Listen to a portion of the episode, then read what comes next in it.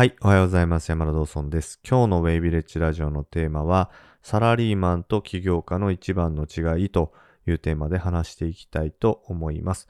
え僕はですね、20代の頃は普通に勤めていてですね、で、30代になってから起業したんですけれども、え当時を振り返るとですね、えーサラリーマン時代と今起業してるんですけど、何が一番違うかなってちょっとふと思ったら、やっぱりこれかなというふうに思ったのがあるんですね。で、それが、あ危機感なんですよ。危機感を日常的に持ってるかどうかというのが、まあ一番大きなあ違いかなというふうに感じていまして、で、今日なんでこの話をしようかなと思ったかというと、えー最近ですね、起業してるのに、なんか危機感がちょっと弱まってきてるんじゃないかなという自分に気づいたということなんですよね。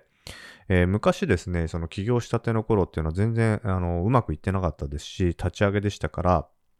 なんか本当に必死だったし、もう毎日危機感を持って仕事してたんですよね。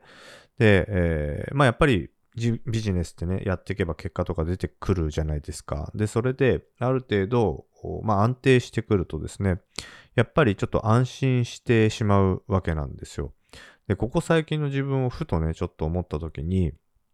なんか物事がいまいち停滞してるというか、停滞してるだけだったらまだいいんですけど、えっ、と、なんか後退してるなっていうのをすごい強く感じてるんですよ。で、これって何なんだろうかなと。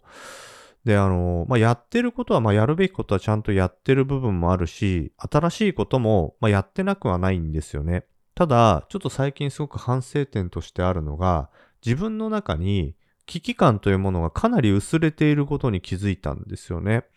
で、やっぱりその、当時ですね、起業したての頃を、ちょっと感情的な部分で振り返ってみると、やっぱりものすごい危機感だったんですよ。未来に対する危機感だったりとか、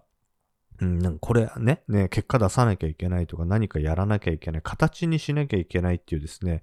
えーまあ、逼迫した状況の中でやってた時っていうのは、もう毎日毎日意識が、あちゃんと結果にフォーカスされてたりとか、危機感を持ってライフスタイルを過ごしてるっていうことだったんですね。で、危機感って何もネガティブなイメージじゃないんですよね。うん、なんか、いい意味での危機感です。危機感を持ってるから、ちゃんとやるべきことをやったりとか、まあ、攻めだったりとか、守りとかを、すごく細部まで意識を持ってたということなんですよね。でも、最近の自分ってちょっとですね、うん、まあ、どんぶり感情みたいになってるところもあるなと思っていて、なんか、物事をざっくりやってるところがあって、ちょっとこれって何なんだろうってちょっと感情的な部分でこう振り返っていくと、やっぱり危機感が薄れてるんですよ。で、この危機感が薄れてる状態ってですね、えーなんか当時の20代の頃の自分の勤めてた時の感覚にすごい似てたんですよね。で、僕、思ったんですけど、そのサラリーマンがどうこうとか起業家がどうこうとかっていうことじゃなくてですね、えーいい悪いとかのいう話じゃなくて、なんか、その、なんか物事に対して、例えばサラリーマンの人、起業家の人でもいるじゃないですか。でも、サラリーマンの人でも起業家みたいにちゃんと危機感を持ってライフスタイルを過ごしている人っていますよね。逆に言うと僕みたいにここ最近はちょっと起業してるんだけど危機感が薄れてサラリーマンみたいなマインドになってしまってたんじゃないかなってすごい思っていて、これだとですね、やっぱり、えーまあ物事うまくいかないというか、いい方向に行かない傾向にあるなってことに気づかされたんですよ。だから、あのーすごく大事なのはですね、実際にこう勤めて給料もらってるかどうかとか、起業してるかどうかよりも、その心持ちの方がすごい重要だなと思っていて、勤めてても危機感を持ってちゃんと、うん、まあ事業を自分でやってるぐらいの勢いでライフスタイルを過ごすのかですよ。副業だったりとか自分の勤めてる仕事で給料をもらう。例えば収入に対してちゃんと支出を管理したりとか、自分の行動一個一個に責任を持つっていうんですか？まあこういう状況なのか、起業しててもなんかざっくりですね、まあ大丈夫だろうみたいにやるのだとですね、やっぱり、うん、未来に対する結果って大きく違ってくるよなってすごい感じてたんですよね。で、まあもちろん最低限はやってた自分はあったんですけど、ちょっと甘かったなということで最近ですね、気づいて、いやこれ反省だと。えちゃんともっとですね、危機感を持ってやっていかないと、うん、これからの日本もっとどうなるかわからないですし、今ね、え何かできてても、将来的にそれが保証されてるわけでもないわけですよね。であれば、しっかりと常に緊張感を持って、いい意味の危機感を持って、そしてちゃんとリスクヘッジしたりとか、もっとよりよくね、えー、するために最善を尽くすっていうんですかね。そういうところをすごく大事にしなきゃいけないなっていうふうにちょっと感じたんですよ。で、これに派生して、うんと、ちょっとあの、このことを考えてた時にですね、あることを思い出したんですね。それは、うーんと、その、量っていうんですか？労働時間で、えー、に逃げてしまうことってあるなってちょっとふと思ったんですよ。これどういうことかというと、僕のお客さんでですね、一時期、えっと、前の仕事を辞めて、その仕事をストップしたことによってですね、収入が、そこからの収入がゼロになったことですね、で、僕が教えてるビジネスに、まあ、全振りするっていう覚悟を決めたんですけど、その方は、すごく、まあ収入が次の月からゼロになるわけじゃないですか。それで支払いがもうどんどんどんどん毎月の家賃とか生活費が出てくる状況に追い込まれた方がいたんですよね。まあその勇気は素晴らしいんですけど、でもなんか見てると、とんでもないですね、いろんなことをやってたんですよ。例えば YouTube やったり、ユーデミやったり、ラジオやったり、そういう関係ないこととかもいっぱいやってるんですね。あれもこれもそれもあれもってやってて。で、うん、見てるとなんかあんま寝てないんですよ。夜中の3時ぐらいまでやってて、で、朝6時とかに起きて、まあお子さんいる方なんで、そういうお子さんをね、世話したりとかしてたんですね。で、え、その方に、えー、ちょっと話しましょうって、ちょっとこれはよろしくないなと思って言ったんですよ。で、いろいろ話を聞いてると、まあやっぱりあんま寝てないせいか、あのー、全然頭回ってないんですね。質問しても何にも返ってこない。で、えちょっと言ったのがですね、その、寮に逃げてないですかっていう話をしたんですよ。つまり、うんと、労働するとか、いや、不安だから、不安だからって言って、あれもこれもそれもあれもやって、要は安心を得てた状態なんですね。要は寝れない、怖くて寝れないじゃないですか。大丈夫かなとか不安があるから、えっ、ー、と、夜安心して寝れないからって言って、その時間いろんなことをやってたわけですよね。で、寮に逃げてないですかという話をして、うんと、なんか、いや、そこじゃないですよっていう話をしたんですよ。不安なのはわかると。だけど、不安なんであれば、その無駄な量の作業をやるんじゃなくて、たった一個のこと、結果が出ることだけに、えっ、ー、と、フォーカスして行動しまくった方がいいって言ったんですね。で、ちゃんと寝た方がいいという話をしたんですよ。で、うんと、なんか人ってね、まあ、不安になったりとか、要はちゃんとでき、なんか精神が安定してないと、いろんなことに手を出しちゃうと。で、精神が全然安定しないから、で、結果的にめっちゃ働いてんのに全然結果が出ないみたいなことが起きてしまうっていう話をしたんですよね。で、その人が、あ、確かにそうだって言って、で、気づいて、たった一個のことだけを、まあ、やるようにアドバイスしたんですね。そしたら、えっ、ー、と、で、余計なこと全部やめさせました。いろんなことやってたから。なんか、ツイッターつぶやいたり、YouTube やったりとか、まあ、いろいろやってたからやめてもらって、そしたら、あの、一個のことだけ結果が出るか、この確率が高いことだけやってたら、まあ、やっぱ数ヶ月後に結果バンバン上がっていったんですね。で、まあ、これと同じような感じでどういうことかというと、人って、あの、まあ、例えばですね、さっきの前半で言った危機感を持つっていうことを誤解してしまうと、さっき言ったような後半みたいな、要は寮に行こうって思っちゃうリスクがあるから気をつけてほしいっていう話をしたいんです。ついですね、人って危機感を持つと焦っちゃうんですよ。焦って、えー、なんとかいろいろやらなきゃいけない。で、ここでまずいのが、いろんなことに手を出しちゃうってことですね。さっき言ったように、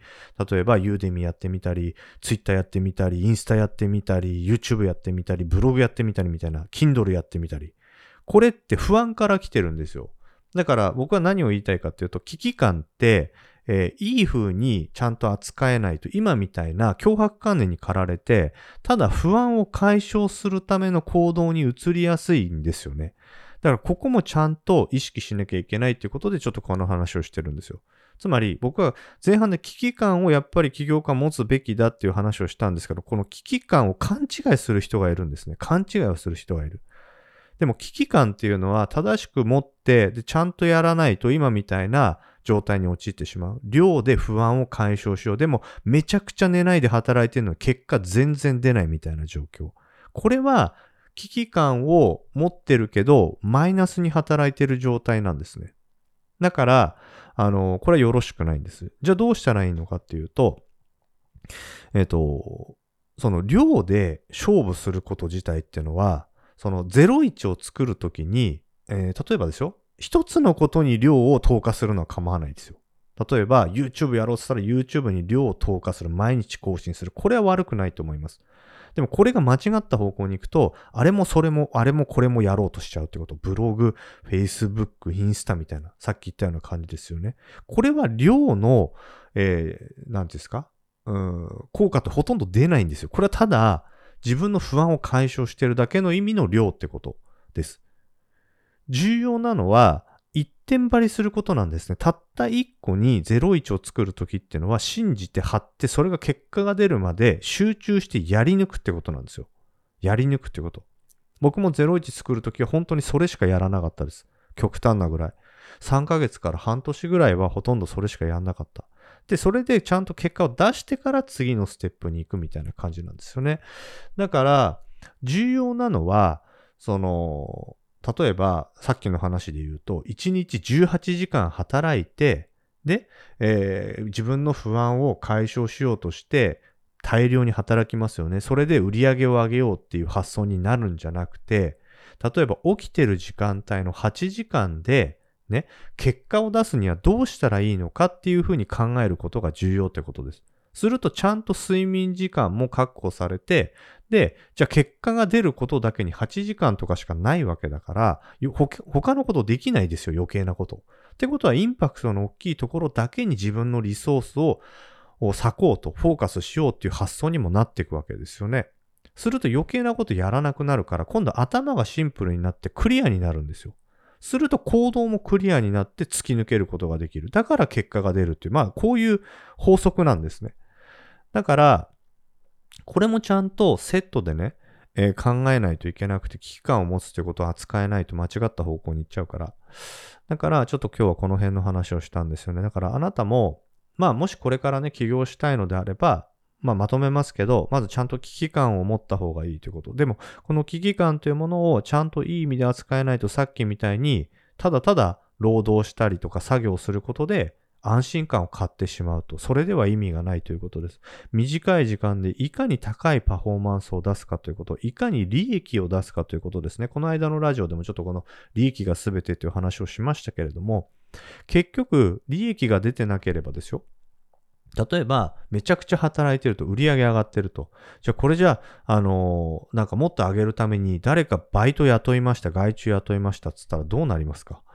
本末転倒ですよね。支出が増えてるんですよ。売り上げ上がってるんですけど。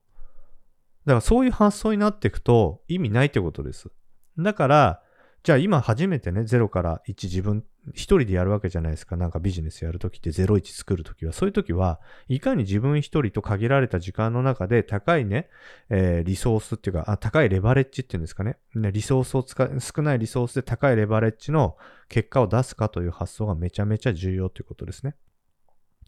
だから、そのために自分は何をすべきかっていうことを考えなきゃいけないということです。はい。なので、えー、大事なのは利益でありですね、えー、まあ、ただただこう、安心を買うための余計な労働っていうことをして売り上げだけに意識がいくんじゃないということです。であれば支出を減らして売り上げがね、ちゃんと出て、で、利益が出る構造をちゃんと作っていった方が大事ということなんですね。だから変に危機感を持ちすぎて脅迫観念に駆られて本質的じゃない売り上げだけに意識が行きすぎて外注ね、3人雇いましたと。ね、売り上げは上がってるけど、その分支出も増えました。じゃあ意味ないということなんですよね。だからそういう考え方が、やっぱすごく大事かなと思ったので、ちょっとね、セットでこの辺の話もさせていただきました。はい、ということで、今日は以上になります。最後までありがとうございました。では最後にちょっとご案内がありますけれども、僕は Wayvillage というですね、ネット企業準備を、まあ、しっかりとできるような、あスキルやですね、知識を学ぶことができるコミュニティを運営しております。えー、まあ、企業マインドだったりとかね、あとはビジネスモデルを教えたりとか、あと月1回ですね、えー、ワークショップやったりしております。勉強会ですね。もし興味のある方は、説明欄ご覧になってみてください。はい、ということで以上になります。ありがとうございます。